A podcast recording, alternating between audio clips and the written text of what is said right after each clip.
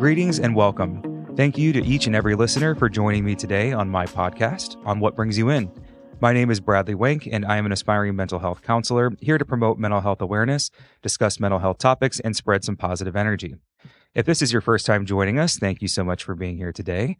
I hope there is something in this podcast for you to take away and graciously impact your day to day. If you are a returning listener, I am so glad to have you here with us. This is a very special bonus episode, and it brings me great pleasure to be recording today because this is exactly why I created this podcast.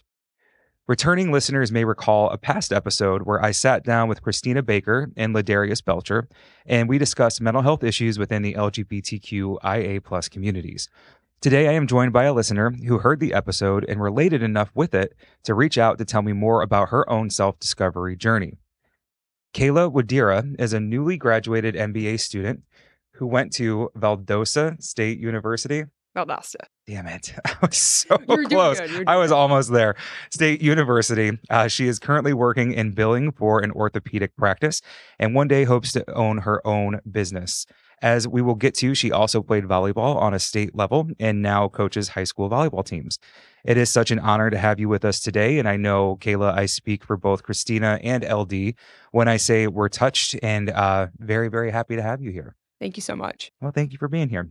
I am, of course, recording today at the CoLab Studios in Clearwater, Florida. But as always, I want to give a big shout out to the wonderful staff who makes this podcast possible. Before we get started, as always, the views, information, or opinions expressed in this podcast are solely the views of the individuals involved and by no means represent absolute facts. Opinions expressed by the host and the guests may change at any time. At times, this podcast may cover sensitive topics, and we ask you refrain from listening if you are likely to be offended or adversely impacted by any of these topics. Neither the company, the producer, the host, nor the guest shall at any time be liable for the content covered causing distress, offense, or any other reaction. I am not a licensed mental health counselor. This podcast should not be used to substitute for, ent- for actual mental health support. So, Kayla, this is a shorter episode than what we would typically record. So let's just get right into it. And I'm going to open it up and have you tell me a little bit about yourself. Okay, so um, I guess I'll just start with my age. I'm 25 years old. I grew up in Trinity, Florida, which, if people don't know, is about 15, 20 minutes north of Clearwater. So Mhm. a little smaller than this uh, Pinellas County area, but that's where I've been from. I went to school out of state in Georgia for six years, including my post grad degree. And now I'm back home just with my family and trying to get my life started, I guess. Yeah, absolutely. Well, we're really happy to have you here, as I've said, but I do want to kind of get into, I mean, the fact that you kind of resonated with the episode that was about being out and proud. Mhm. Um, what was there specifically that you can remember maybe about the episode or things that stuck out to you that you were like, oh wow, that's that's me. specifically more with Ladarius, if I'm not, I'm saying his name correct. Yeah. Ladarius, yeah. So specifically more with Ladarius, I kind of was able to see myself a lot in his story. Actually, you know, him trying to find himself through high school and not really knowing if he were gay or if he decided he was asexual. And honestly, a lot of that time, I was just kind of ashamed of who I was liking and the feelings I was having towards girls at that time. And I just thought maybe just being asexual would be easier because there's no coming out process about that. And but that's the more like looming thing, I guess, in Yeah. coming out is just the fear of not being accepted by those you love. Right. Well, and from what you're kind of saying too, growing up, I think he kind of expressed too that he grew up in a smaller area, Mhm. um, or an area kind of um, on the outskirts of like larger cities or larger corporations, towns, whatever you want to say. Mhm. So, I- and I think actually all of us kind of had somewhat of experiences with that, but it's really cool to hear that. And I'm sure LD, I mean, I know I can speak for him in that sense. He would be very honored to have had that. So, what ended up, so what was your high school experience like, if you can share anything with that? Um, honestly, I definitely had crushes on girls. Now that I can, now that I'm out, I can look back and kind of reflect upon that and be like, okay, maybe that wasn't someone I was definitely more of an infatuation, I guess, than a real, real crush because I was internalizing a lot of things. You know, people would be like, oh, isn't that guy cute? Or isn't this guy cute? Or, oh, he's tall because, you know, I'm taller. So everyone's trying to put me with taller people. And I'm just like, yeah, he's fine. And just honestly, just not ready. high school, I, I didn't have a bad high school experience. I just wasn't out with myself. So I was just really focused on playing volleyball. I had a great time. I played travel volleyball. So that took up a lot of my time. And so my sexuality wasn't really bothering me at that point, but I also wasn't aware of what it was either. Right, Mm-hmm. exactly. And it's funny because some people will I mean, it's funny because high school, I feel like for people can either be like heightened in like heightened sexual or it can be kind of the opposite of that. You know what I mean? It's like Mhm. I feel like a lot of times it's kind of pushed to be like, oh, you should try to find yourself. But Mhm. really, you're still a very young person at that time and you're trying to figure out your own stuff. So it's like that's just another added layer a lot that maybe you don't have to focus on that in high school. There's no Mhm. pressure with it. So I like how, you know, it everyone is different in that matter where it's like some people had these crazy experiences and some people were just focusing on volleyball in school or whatever, you know, whatever it might be for them. Mhm. Um knowing this though, I mean, did you have any gay friends in your high school? Did you have anybody that you could talk to in general about those things? I remember there was a girl on the soccer team. She was super popular and she was out, and it wasn't a big deal or anything. You know, Mhm. I know sometimes there's kind of like, per se, a token gay person at every school, but, you know, she was very popular, very well liked. So it wasn't odd, but I kind of just envied her just because she had what I wanted, which was just to be very out and loose about things and it didn't matter because it really doesn't matter who you who you love you know what i mean that doesn't make you different Right, exactly. Yeah, well, that's awesome. So then, as you got into college, I mean, Mhm. as you did that transition, I know you said you had a scholarship to play volleyball, yes which is awesome. Congratulations. thank you Um, so what was that like playing sports in college and working through your sexuality?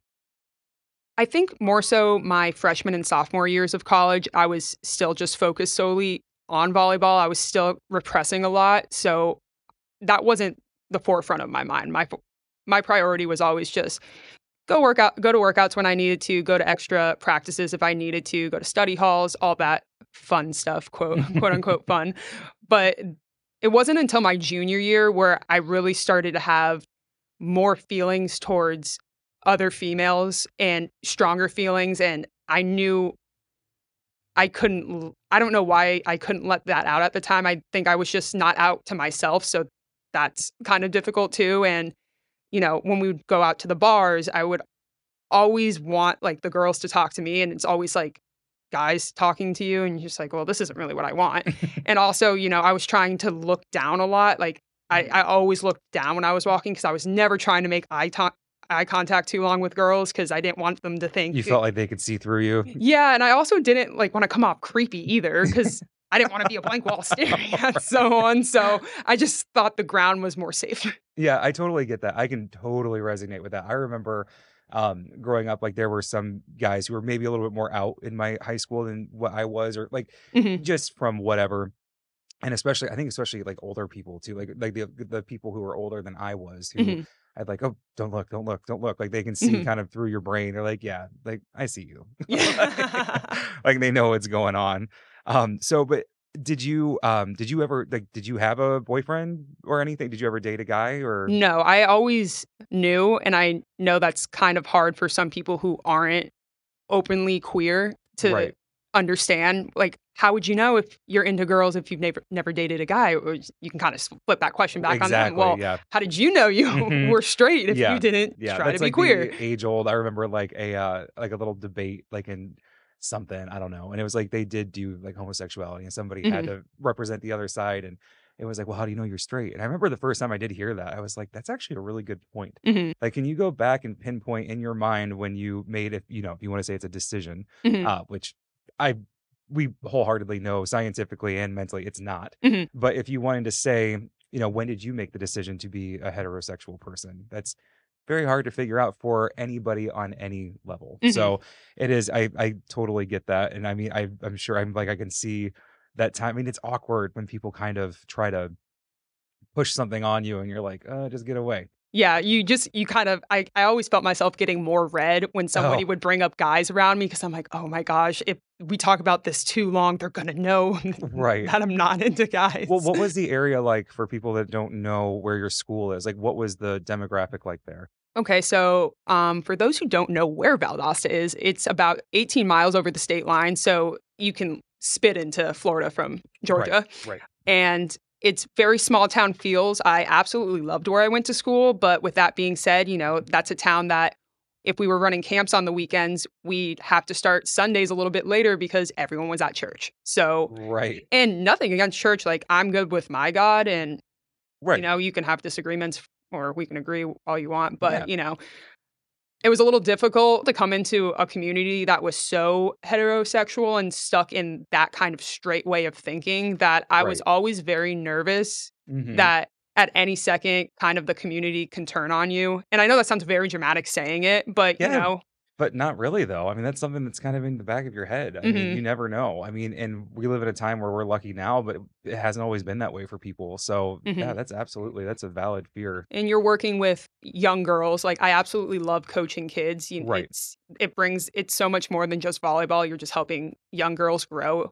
And I was always having that thought in my in the back of my head like if these parents ever found out that I was queer, then they probably would take their kids not to mm. volleyball anymore. You know what I mean? So it's it's sad, but Yeah. it's still somewhat of a reality we live in in parts of the country. Right, absolutely. So, is that something? Did you ever run into a situation where that happened, or No, because I was still I would I like to say I'm pretty I was pretty good at hiding it. yeah, So yeah, I mean, and especially there's no really distractions when you're at volleyball. So that's not Right, like right, my eyes right, were wandering anywhere Yeah, else. You know, it's all focused on the kids. So.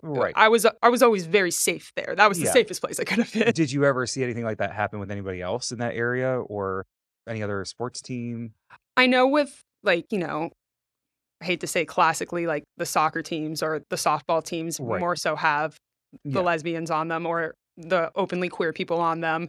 But I don't know if that's just a sig- stigma that's well known. So it's kind of either pushed under the rug or turn a blind eye to, you know, kind of parents just will want to see what they want to see. Yeah, So, but I know for volleyball, just seeing even today still as a very straight sport, like mm-hmm. there's still not many queer people in volleyball or openly out. So Right. for us, it was, it was just different. yeah, You know? yeah, absolutely. So, what was the was or let me rephrase that? Was there a like defining moment for you? So, uh, we're kind of following your sto- like your trajectory here. Mm-hmm. So, you finished your undergraduate and then you went on to get your MBA. Mhm. Was that in the same school? Yes. Okay, gotcha. Yeah. So you were pretty well versed in the area. hmm So then, um, did there ever come a point where you dated anybody or that you had like any experiences while you were still in that town? hmm So my senior year, I was in a relationship with Mhm. another woman, and it was closed. It it was a secret, so obviously nobody knows about it. And that was my first everything. You know what I mean? So just being transparent, the, that was someone I opened my heart to, Right. and just loved with everything I had. Unfortunately, you know, she decided she wasn't right. queer Yeah. or the same way, which was absolutely heartbreaking. But, Yeah.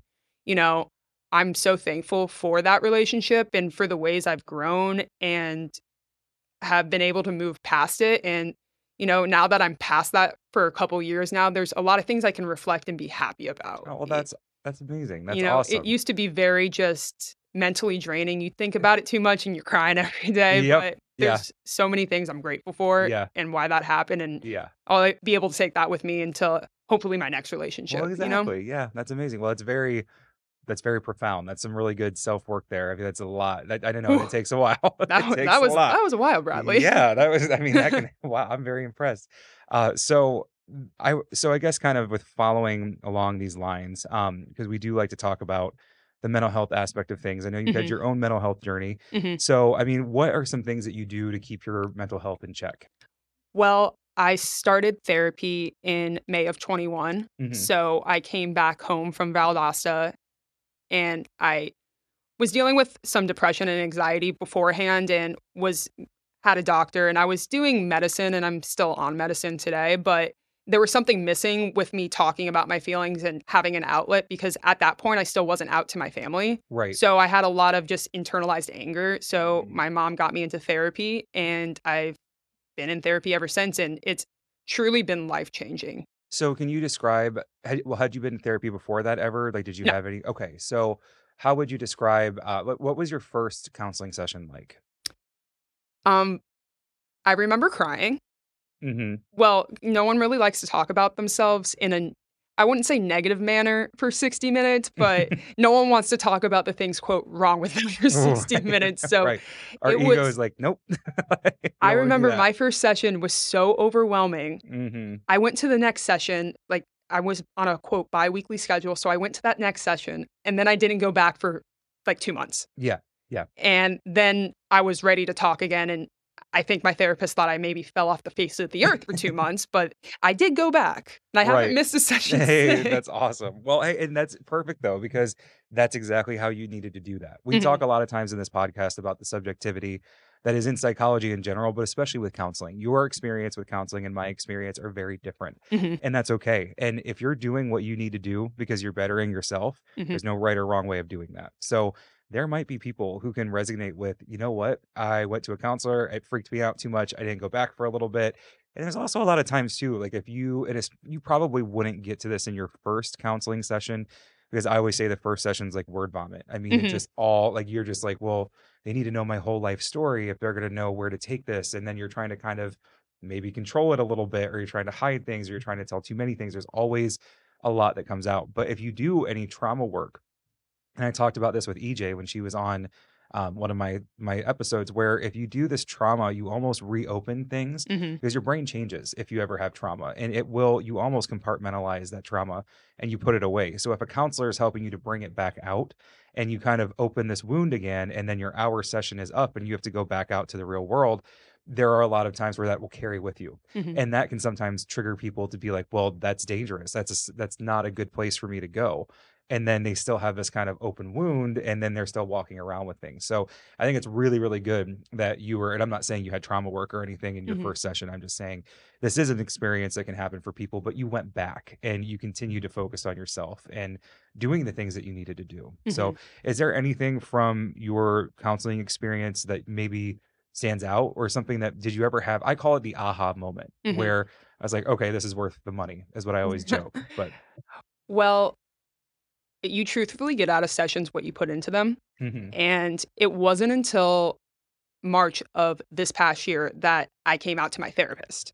Oh, so we wow. were going through talking about my last relationship that she didn't know was a relationship, but I talked about my ex as Mhm. if she was my best friend. And she really was my best friend. right And I was kind of still hitting this metaphorical wall where I was making progress because we were still working through a lot of other things that was helping me.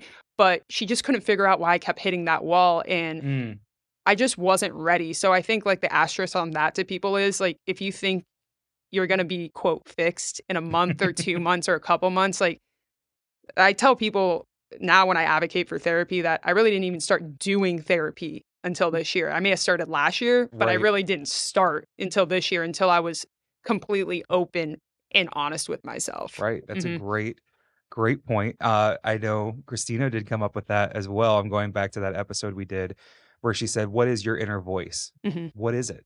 And that sat with me i mean because we don't script these interviews so it was like i went i left this recording and i thought about that you know like i mean i've been working in this field but like to actually think about what that is and how impactful it really is as you go forward and it doesn't have to be for anybody who's struggling with their sexuality it can be for anxiety it can be Mhm. for depression it can be for disorders that you might be diagnosed with i mean whatever it is the inner voice is always always important Mhm. so Absolutely. I'm glad that you had that experience Thank there. you. So it makes me so happy because we need to talk about this, you know, and and I always open up and I, I challenge people too, any guest that does come on here, you know, if you had a negative experience with counseling, it's good to talk about that too, Mhm. because anything will help progression. So um this is a good point too. I know you said that your mom uh, she helped you. Did she help you find the counselor? Because I was going to ask how you found your counselor because some people might have those questions. Well, for reasons I won't get into, they I had to come home earlier in um January of 2021. Mhm. As I mentioned before, I started therapy in May of 21. So I found a new doctor Mhm. and got my medicine switched and she was the one who recommended me to go to therapy Oh, okay. and I just wasn't ready for it yet Mhm. and it wasn't until I moved home that month my mom said I'm finding you a counselor like Right. yesterday Right. and sh- so she called um my doctor's office who also has licensed mental health cou- counselors and i found my counselor that i have today and it's crazy because that was her fir- first month starting there. It wasn't her first month starting therapy, but it was her Right. first month starting at that particular office. So, exactly. you know, I went through a couple months of struggling, but I ended up with the right person because I'm still with that therapist today. But I know that's not the case for everyone. Right. Right. Yeah, exactly. Yeah, sometimes and another thing, maintaining your counseling relationship, sometimes it works, sometimes it doesn't. And that's why that first session is very important because Mhm. there's a lot to gain from that. And I would even if you maybe didn't have the best experience during your first session, if you do go back for the next one, I think usually by like the second session you can tell. I Mhm. mean, for the most part, because if you just don't have it, you don't have it. You don't want to push something because Mhm. that could also be kind of dangerous in the long run. So so is it safe to assume that you would recommend counseling to others? Absolutely. Um, there was a time when I even questioned who I was going into counseling with, like my therapist per se, because I didn't quote think I was getting out of it what I should have been getting out of it. And again, I mentioned it wasn't probably till 10 months after I started therapy that I came out to my therapist and really started to come out to myself and my family and all all the things included with that. And I thought I needed somebody else because I thought, oh, this next person would help me. But then you kind of have to sit back and really reflect and think, what am I not giving her? Because again, as we mentioned earlier in the episode, it's not fun talking about things that bother you or upset you at any point in time, but especially in 60 minutes when the spotlight's on you. So, my advice for that is just you have to be so openly and unapologetically honest. Right. So it's safe to assume that the more honest you are with your counselor, the better counseling you get. Absolutely. Right, exactly. So I guess kind of one last question to ask you. What would you say to people who might be where you were? And I don't want to say necessarily before you came out, but just kind of in Mhm. a grand scheme, kind of tying this into, I mean, obviously the sexuality will play an issue or play a part in it. Um, but with that and then also your counseling experience, like let's take it back to that, like before you started that. What would you say to people who might be where you were then about where you are now? Um, listen to your family and friends because nine times out of 10, they have your absolute best interest in heart.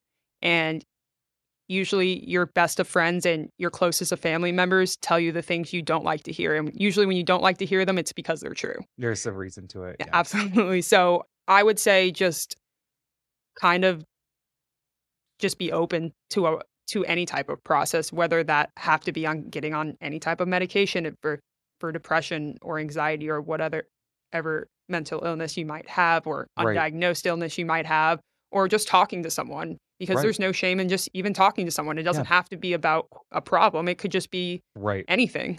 stress management. It could be because, and I always just say it's always just a conversation. Mhm. That's it. That's all it is. Mhm. And that's the beginning factors. And then you go from there. So, is there anything you want to kind of give a last word of advice or any closing thoughts? Anything you want to give? Um, not necessarily a word of advice, but more so something for you is that it's people like you and it's podcasts like yours that help people more than you think they need or you realize. You know, just hearing things that I relate to, which you don't see on a lot of popular media. I mean, you see more openly queer couples or queer stories in in media these days, but it's a little more scripted than I think is mm. still actuality. You know, people say, "Oh, what was your coming out story?" I think it's more so like, "What was your I got caught story?" because my mom knew before I knew right. you know right, right, so i i just want to thank you for having me here but also for doing what you're doing just because every story i can every podcast episode you've released i can relate to somebody Oh, well, thank you. Well, that's wow, that's touching. Oh my God. All right, we keep tissues here. Uh, so well, I appreciate that. And that's exactly why we're doing it. And, you know, I've, I've said whether it's one person or 40 million people, it doesn't matter. So if you're my one, then hey, that is exactly what I was going for. So I want to give a big shout out and thank you again to you, Kayla, for being here today. I know it does take a lot of courage to come into the studio, to sit in front of the microphone, and to tell your story, but I am so glad that you did. And if you have enjoyed what you've heard today, please give my website a visit www.onwhatbringsyouinepisodes.com or like and subscribe to the Collab Studios for updates and future episodes. If you can relate to any of my podcasts and you would like to be featured on an episode, my contact information is on my website. As always, I want to thank each and every listener for tuning in today. My name is Bradley Wank, and this has been an episode of On What Brings You In. If you or anyone you know is experiencing a mental health crisis, you can call or text 988 or go to 988lifeline.org. Someone will be there to help you. Thank you again, and have a wonderful rest of your day.